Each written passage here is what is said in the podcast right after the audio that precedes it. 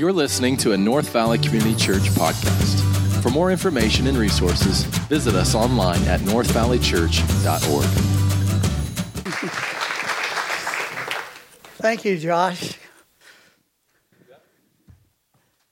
Morning.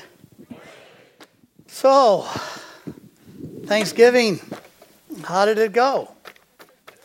I, I, I was told that if you want to cut down on your um, Christmas lists, shopping lists, just bring up politics at Thanksgiving. you know, it, we're, we're entering into a season that is celebrated to be about peace. And I have to admit, I, I love the Christmas season. I mean, where else can you go to the mall and hear Neil Diamond singing Silent Night, Jesus Lord at Thy Birth? I mean, you don't hear things like that in the mall, hardly ever. And, and, and people seem to be a little bit less on edge but they've been really edgy a whole lot this last year and a half, have they not? It reminds me of the, uh, the guy who took his daughter, you know, Christmas shopping. And, uh, you know, he didn't realize it became a contact sport. And so Russell and her finally got her home and rushed her up her bedroom. And, and as he was entering the room, he saw her on her knees listening to her prayers. Heavenly Father, Forgive us our Christmases as we forgive those who Christmas against us. It, this season can be a bit layered conflict. And, and, and, and what's interesting is that when, when, when the pastor asked me, What are you going to speak on? I, I said, Well, I'd like to speak on uh, unity. Are you kidding me? I know that sounds a little bit um, negative, but, but hang in there. I, I zoom out of the hole, okay? But we got to dig a hole first. And, and the reason I bring up this unity thing is, you know, I've been observing the church as a pastor for over 50 plus years. And, and this is an area that we seem to struggle with. Uh, Hebrews chapter 10, verse says, Don't forsake gathering yourself together, which is the habit of some, but stimulate one another in love and good deeds. That word stimulate speaks of a long pole with a pointed end. They used to use it with cattle, to stimulate them. And, and you can translate it to irritate. And my wife says I have that particular gift, by the way. But the thing is, sometimes for some reason, Christians irritate me more than non Christians. I don't know if I just kind of give greater slack out there, whatever it is, but I've been always amazed that this unity thing, this union thing, Christians, we don't seem to be doing that great. I mean, we got over 30,000 different denominations. That means two people fought over something and split churches. And then they fought over something else and split more churches. And then all of a sudden, we've got these churches all around the globe. And it's amazing how many Christians aren't even talking to each other. And, and, and the interesting thing to me is why is this an issue? Because I'm convinced is that if we could know why, why this unity thing, this, this, this dealing with conflict thing uh, is such an issue within the church and why it needs to be dealt with, each and every one of us in our own relationships, then maybe I think we have a shot at it. Jesus, if you want to know what everything Jesus really taught, just go to uh, Matthew 5, 6, and 7. It's called a Sermon on the Mount. And there probably it's a compilation of, of, of all kinds of sermons Jesus gave. And Matthew puts them all together in this one, Matthew chapter 5, 6, and 7, Sermon on the Mount. He introduces the whole thing, which is called the Beatitudes. The seventh Beatitude, uh, he, he says, Blessed are the peacemakers, for they shall be called the sons of God. Now that, that's interesting. Blessed are not the peace lovers. Everybody loves peace, all right? As long as you do the way I want to do. My will be done on earth as it is in heaven. You know, uh, me, myself, and I, the Blessed Trinity. Eh, they, as long as you agree with me. But that rarely happens. And so you, you've got this thing, peacemakers, not peace lovers, but blessed are the peacemakers and he says, For they shall be called. That, that the Greek means they shall be recognized by people out there. So the world will recognize you if you're a peacemaker as the Son of God. Now, what does that mean? Well, well, Jesus back in these days, they used to nickname each other in an interesting Aramaic way. For, for example, James and John, they were the two hotheads of the apostles. Matter of fact, when they were going through Samaria, Jews hated Samaritans, Samaritans hated the Jews. They weren't very kind to Jesus going through Samaria. It was John who said, Let's call down heaven and post toast these guys. So John was a hothead. He had a bad temper along with his brother. And so Jesus himself nicknamed John and James the sons of thunder. Wasn't that their mom and dad was Mr. and Mrs. Thunder? Is the fact that sons of thunder meant they shall be called, recognized by people as thunderous. So it'll be their character. Uh, Barnabas, the apostles nicknamed him. And remember, Barnabas was called the son of, maybe remember, encouragement. Because the guy was just an encouraging guy. So when Jesus says, Blessed are the peacemakers, for they shall be recognized by everybody else as godlike. Godlike. You see, we, each and every one of us, we're, we're kids with Heavenly Father. And one of the greatest thing that honors a father is when his sons, his daughters, will actually manifest what he's like, what he's into, what's important to him, his values. I have two sons. John's 48, Kent's 46. And when they reflect the values that I hold so dearly, there's no greater way to honor their, their, their father. So if I'm a peacemaker, I am about the skill of creating peace, not conflict. Right away, Jesus says, the world's going to recognize me as somebody who has a heavenly father who's like that. Well, that being mine, all of a sudden I understand, well, then this apparently is a big deal, this unity thing. The Apostle Paul, he writes to this church in Ephesus. Later, they're going to be mentioned in the book of Revelation as the church that lost their first love, and actually their lampstands removed. But in this letter, Paul writes to them years before the book of Ephesus, Ephesians. He basically, the first three chapters, reminds them Don't you know who you are in Christ?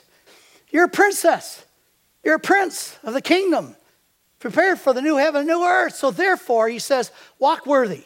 Just act like who you are. Walk worthy. And he does it right in the middle of Ephesians, and he does it, and he's begging. Chapter 4, verse 1. Therefore, I, a prisoner of the Lord, I beg you to walk in a manner worthy of the calling to which you've been called. Well, then, what are the first two steps of this worthy call? He says, with all humility and gentleness. Why do I need that? With patience, showing forbearance to one another in love because I bump up against you and you bump up against me. But what's the point? Verse 3 being diligent to preserve, protect the unity produced by the Spirit in a bond of peace. Now, I want to know why is this such a big deal for Paul? Why is it such a big deal for Jesus? That the way I treat you versus conflict, do I detonate it or do I diffuse it?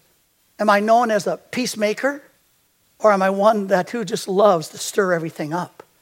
Because the world's watching us. The answer comes right out of the Gospel of John. In chapter 13, verse 34 and 35, this is the night before Jesus is crucified. He, he's with his lugs, he's with the apostles, with the guys. And, and in about three, four hours, he's going to be arrested. Four hours, going to be basically tortured and crucified. And so they're all bummed out about this whole thing. And that's when the context Jesus says in verse 34 and 35, This command I give unto you. Now the guy's head's popped up because the word command, entole, Jesus hardly ever uses it in the Gospels. He didn't command stuff other than the storm to stop. He didn't command, we're going to command you to have breakfast. I command you, get up, we're going to Galilee. He didn't talk that way. But all of a sudden, the night before he's crucified, he says, Now this command I give to you. and they go, Huh? And you remember what it was?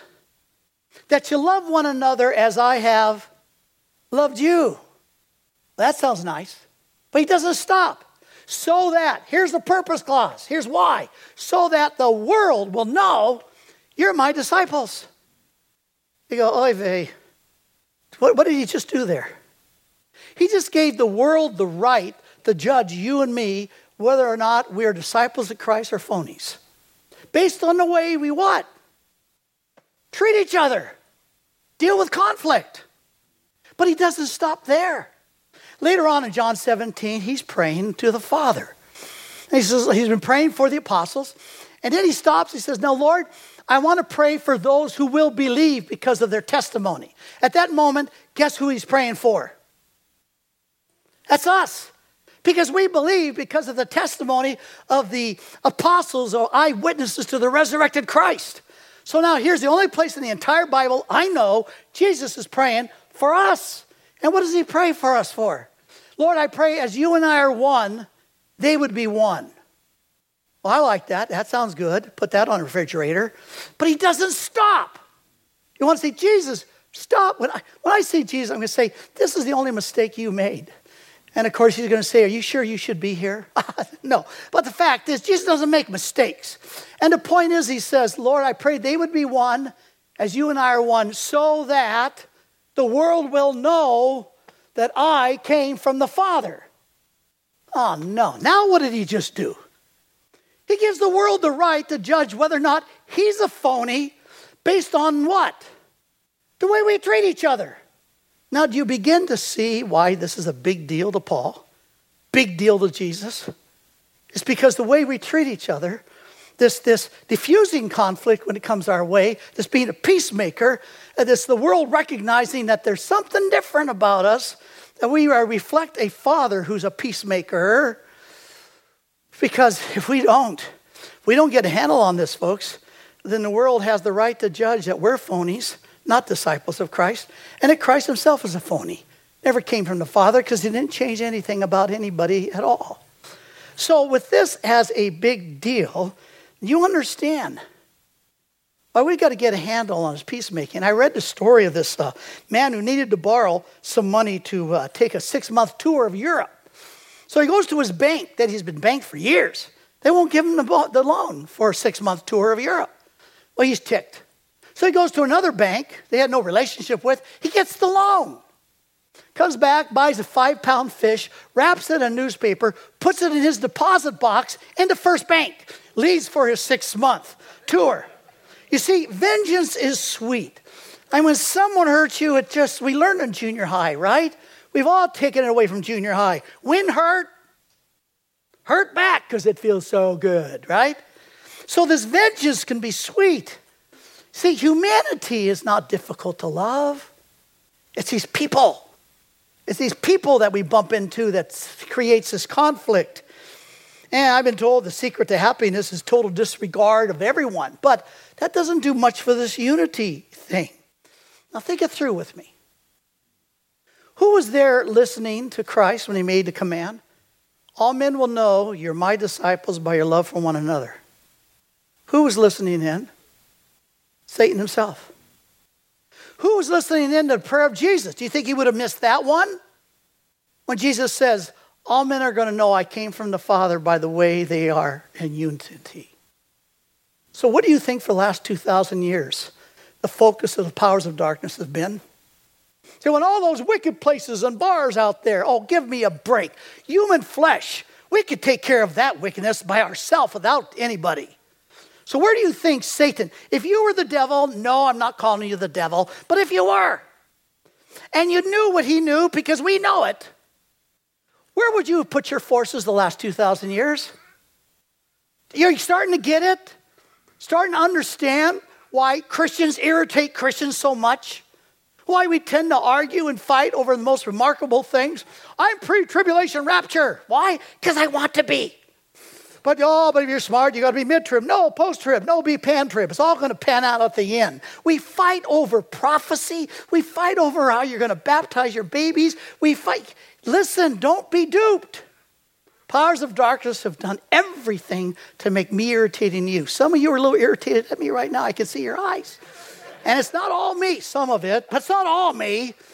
And so it is that there are forces outside of us that really want us to detonate our conflicts, not, not, to, not to diffuse them.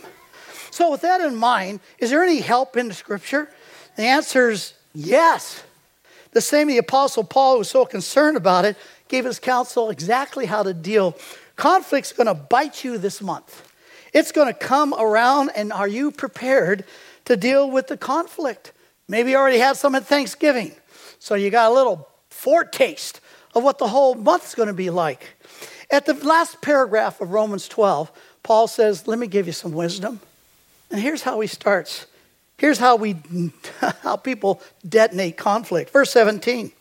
Paul says, Never pay back evil for evil to anyone. Respect what is right in the sight of all men. Now, these six little words, literally, to no one, evil for evil. Now, is that one of those platitudes you kind of go, well, that sounds really spiritual, religious? No, no, no, no. Paul is brilliant. Paul is saying, think it through with me. When's the last time you got angry and your anger overcome somebody else who was angry? So, because they were angry, you got more angry, and they went, Oh, I like you. I don't want to be angry. And it doesn't work. Matter of fact, Proverbs 15:1, soft answer turneth away wrath, but grievous words stir up what? Anger. Why do you think when you get pulled over by a police officer, they're so polite and soft spoken? If they went whacking on your car saying, What are you doing, you idiot? And Then you would get angry, and who knows what happens. But oh, oh, aren't we going a little fast? We're so concerned about your safety. Could I have your license and registration, please? Because they've learned anger does not defeat anger. Evil does not destroy evil. Being basically uh, hating does not destroy hatred. All Paul is saying is use the mind God's given you. Even though vengeance is sweet, and you get angry at me, I want to get angry back. You hate me, I'll hate you back. You do evil to me, I'll do evil back. But it doesn't work. And if you've lived long enough, you've seen it. All wisdom is is the accumulation of boy, I'm not going to do that again. And hopefully you live long enough to realize that's all he's saying. It doesn't work. Well, then what does work? Read on. Verse 18. If possible, so far as it depends on you, be at peace with all men. Now, Paul here does not do the um, impossible. He's not saying, now be at peace with all men. He can't be saying that. How do we know? Because God's not at peace with all men. And Paul's not going to command us to do something that God can't even pull off. But God has offered peace to all men. The thing he's saying now, if possible, be at peace with all men. Notice what he said here just before that. Do respect what is right in the sight of all men. Do what is right. And that, that word right is the word kala, usually translated good. Literally, it's from the root kalas, which means attractive, beautiful. It, it turns people's heads. See, people can be so boring. And you want to know what makes you, me, people boring? The moment we become absolutely predictable. When I can play you like a puppet, you are not interesting anymore. And yet, we can play each other puppet because what is predictable? What did we learn in junior high again? When hurt, hurt back. I yell at you, you're going to yell at me. I get angry at you, you're going to get angry at me. I do you evil in return, you're going to do evil back, and the cycle continues. And so the point is, it's so boring because it's so predictable. And he says, Why don't you try something different? Why don't you do something that is right? Kalas actually attractive, where people will go, hmm. That whole idea of confusing people by doing something they don't expect you to do, something supernatural, something paranatural. Well, what could that be? Notice he says, verse 19, never take your own revenge, beloved, but leave room for the wrath of God, for it is written, Vengeance is mine, I will repay, says the Lord. So, what, what's going on here? Well, they say we need to be at peace at all costs, give away the farm. You know, someone's going to beat you up. You don't just go ahead and let them beat you up. Anything. Do anything. We stand for nothing. We compromise everything. We just, just, just get along and be at peace.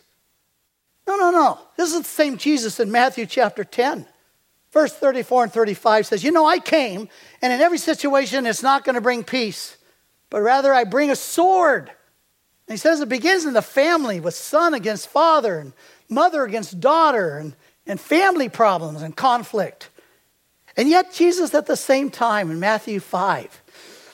But he says if someone comes and strikes you on the right cheek, What are you supposed to do? Let him hit you on the other cheek. I remember as a young man, I thought, that is so stupid. I mean, some guy's just going to pummel me as far as that goes. Until I had a chance to study the historical context of what he's talking about. In this context of these days of Jesus, all Jews, they were all right handed. Everybody's right handed. Well, I'm born left handed. Your dad's going to make you right handed. Why? Because at this time, and says, well, today in the Middle East, you use the left hand for something else. Um, let's put it this way if you go to the Middle East, never extend your left hand. It's an insult because it's defiled, because it does defiling things. The right hand. Now think about it. Jesus doesn't say if someone punches you in the mouth, uh, turn around and let them punch you again. doesn't say that. If someone strikes you on the what? The right cheek. Take a right hand and try to hit somebody, attack them on the right cheek. You can't. It's got to be a what? It's got to be a backhand. And what he's talking about is not an attack, he's talking about insult. When somebody hurts you, hurts your ego, hurts your, your reputation, hurts you in some way, it's not about attack. So, what do you do when somebody creates conflict in my life? If I want to be that peacemaker, for the sake of, I don't want people thinking I'm a phony, I don't want people thinking Jesus is a phony. He says, well, you do it by not setting yourself against the person who did the attack, the conflict, but against the evil itself. How? By overcoming them. How do you overcome them? Take a look again, verse 19. Never take your own revenge, beloved, but leave room. Interesting. Leave room for the wrath, the discipline, the punishment of God. For it is written, Proverbs, God promises, Vengeance is mine, and I will bring the punishment. I will bring the justice. I will repay. So, what's he talking about here? This has everything to do with fearing God. You know, we talk about, you know, do you fear God? Yeah, I fear God. Well, what do you mean by that? I remember John, who's now, like I said, 48, but when he was six, we had him take swim lessons. It cost me 20 bucks. And I had to go to work, so I wasn't there when he gave him the lessons. At the end of that week, Friday, I, I take John to the pool where he had the lessons. I want to see what I got for my 20 bucks. So I put John on the other side of the deep end. I'll say, okay, John, dive in and show me what I got for my 20 bucks. He looks at the water, he looks at me. He looks at the water, he looks at me. And he begins to cry. His mother keeps yelling at me, You're a horrible father. Quiet, woman. John, if you don't dive in, dad's coming around and I'm going to give you a good reason to dive in. He looked at the water, he looked at me, and he dove in. Swam underwater, came up the other side, big smile. Did it five more times. What's the point? Sometimes it takes a greater fear to cast out a lesser fear. He, he feared me more than drowning, apparently. The point is that in Exodus 2020, remember 2020 vision? Moses comes down with the Ten Commandments and, and, and mountains on fire. I mean, there's earthquake and lightning, and people are so frightened. They say, Moses, don't let God speak to us. You speak to us. So God speaks through Moses. In Exodus 2020, God says an interesting thing. He says, Fear not, for I did these things, look like the mountains exploding, so the fear of God rests upon you. Now, if you're looking for a contradiction, hello, that's all in one verse. Because he says basically, don't be afraid. But I know I did all this other stuff, so you'd be afraid. Now you go, what is that? It's the definition of respect, it's the very essence of reverence. If someone does not re- fear you in some way, there is no respect, there is no reverence. And as you're raising your children, you better take note of that. So the fact is, is that this balance. What, is, what does it mean to fear God? Just because God is merciful and loving to me, that doesn't weaken my God.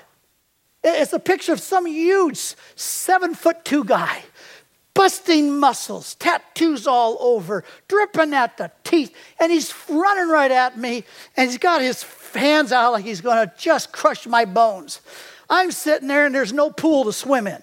And I'm just kind of sitting there, you know, and all of a sudden he gets about a foot from me and he stops. He grabs me, picks me up, smiles, gives me a hug, and says, You know, I love you and I'd never hurt you and I'll take care of you. Well, after wetting my drawers, I'm going to have this big sigh of, ah. But you know what I'm going to be feeling for that man? Great reverence and respect.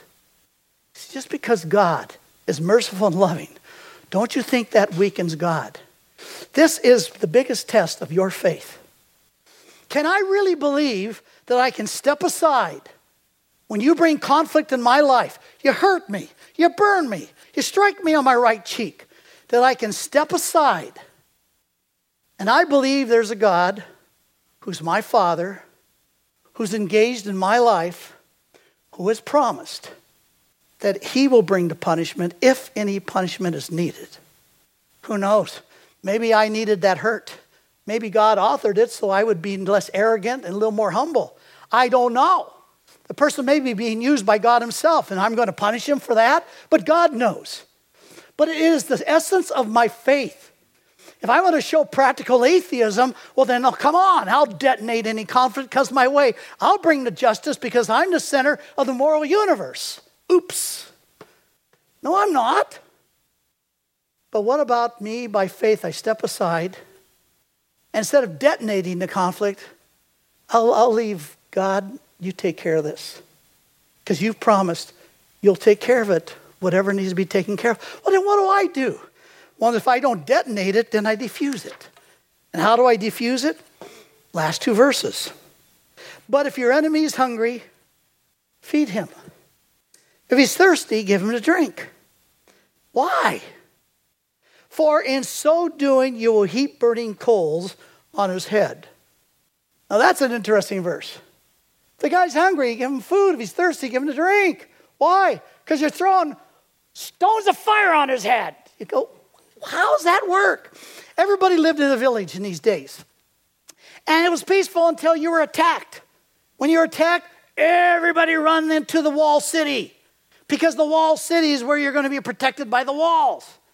But they would then, if there was a siege, they would bring wooden ladders or some were trained to climb up. But guess who was on top of the wall trying to break down the attack?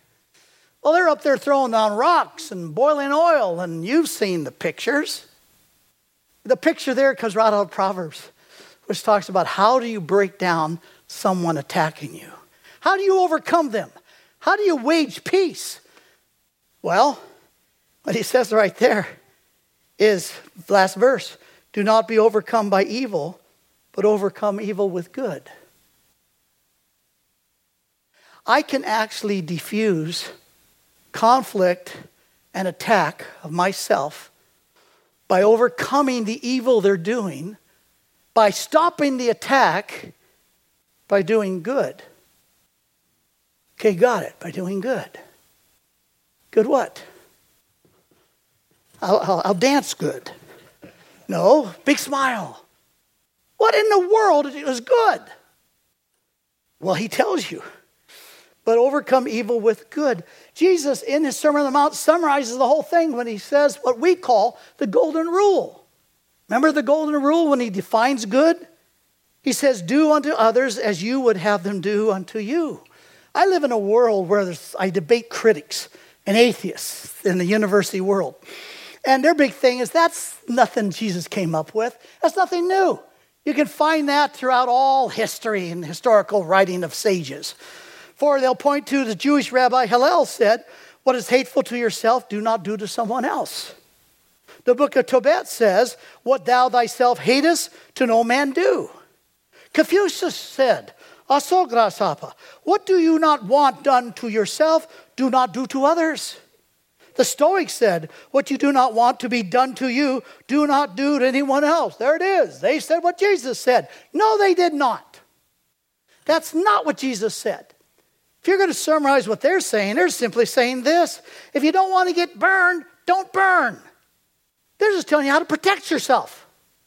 But that's not what Jesus said. Jesus given the definition of this good. Excuse me. And what is this definition of this good? He says, Whatever I do, however I want you to treat me, would be the way I'm going to treat you. And so I'm going to treat you the way I would want you to treat me. Now, you want to know something? That uh, a good can be implied a thousand different ways. What you do for good may be different from what I could do good because I may want people to treat me differently than the way you want people to treat you. But we each come up with our definition of this good by applying that golden rule on okay, how do I overcome the conflict, diffuse it? Well, if I step aside, say, Lord, if they deserve any kind of justice, any kind of punishment, any kind of discipline, Lord, I believe you're there, you're engaged, and in my faith, I'll trust you to handle that. For me, I'm going to try to diffuse the attack by throwing stones over the wall, breaking down the resistance. How? Because I'm going to do good. I'm not going to be overcome by evil, but I'll overcome the evil with good. What good, Daryl? The good that I believe would be I'm going to treat them the way I'd want them to treat me to be treated. And at that point, does that mean it's always going to work and diffuse conflict? Has God, is He at peace with everybody and diffuse conflict with everybody around the globe? No. But He's done everything that can be done to offer the peace. So He expects from His children. There was a prayer, a lot of you have heard it many times, and the prayer was uh, by Francis Assisi. Now, it's supposed to be a sissy, but if I say that, I'll get letters, and, and they'll say you're not saying it right. But okay, Francis Assisi. He, he was uh, in the 13th century, he was the founder of the Franciscan order. And, and the prayer that he prays kind of summarizes this whole thing. As we begin this month, and like I said, this will be a month of conflict. Powers of darkness, they've got their assignments. They know your buttons. They know how to make sure they ruin this month for you. So at the end of the month, you kind of went, boy, that Christmas sure did not go well. I want my Christmas to go well. I'm anticipating conflict. You should see some of my relatives. I'm anticipating conflict. But here's the prayer Lord, make me an instrument of your peace. Where there is hatred, let me sow love. Where there is injury, pardon. Where there is doubt, faith. Where there's despair, some hope. Where there's darkness, light. And where there's sadness, some joy. Grant that I may not so much seek to be consoled as to console, to be understood as to understand, to be loved as to love. For it is in giving that we receive, it is in pardoning that we are pardoned, and in dying that we're born to eternal life. Let me say this final statement if you could walk away with anything, it's this. The stronger will always initiate the peace. Because the stronger is concerned that they're never perceived as a phony, but a follower of Christ. The stronger is concerned more so that Jesus Christ would never be viewed by the world around as a phony. But he came from the Father, changed my life. And oh, blessed are the peacemakers, because the world's going to watch. And they're not going to be able to see anything more God-like than we are out there diffusing the conflict that comes our way. The stronger always initiates the peace. Does that make sense, or do I have to come back here? No, no, no. Let's pray. Heavenly Father, thank you for these brothers and sisters. Lord, we begin this season. What a great season. People do seem to be a little softer, a little more open, at least a little more acquainted with Christmas and even the story of Christmas. Father, I pray this, this month, this Christmas season, we would have our eyes wide open, knowing, anticipating that there will be conflict. And every time we're hit with it, Lord, give us the wisdom to step aside. Believe you that you will take care of any justice that needs to take place, and we be freed up to overcome the evil. Lord, may we confuse them with our kindness, that they might see that Christ came from the Father, and we are disciples of Jesus, and our lives have been changed. This we ask in the name of Christ. God's people said, Amen. Thank you for listening. To become a supporter of North Valley Community Church, give today at northvalleychurch.org.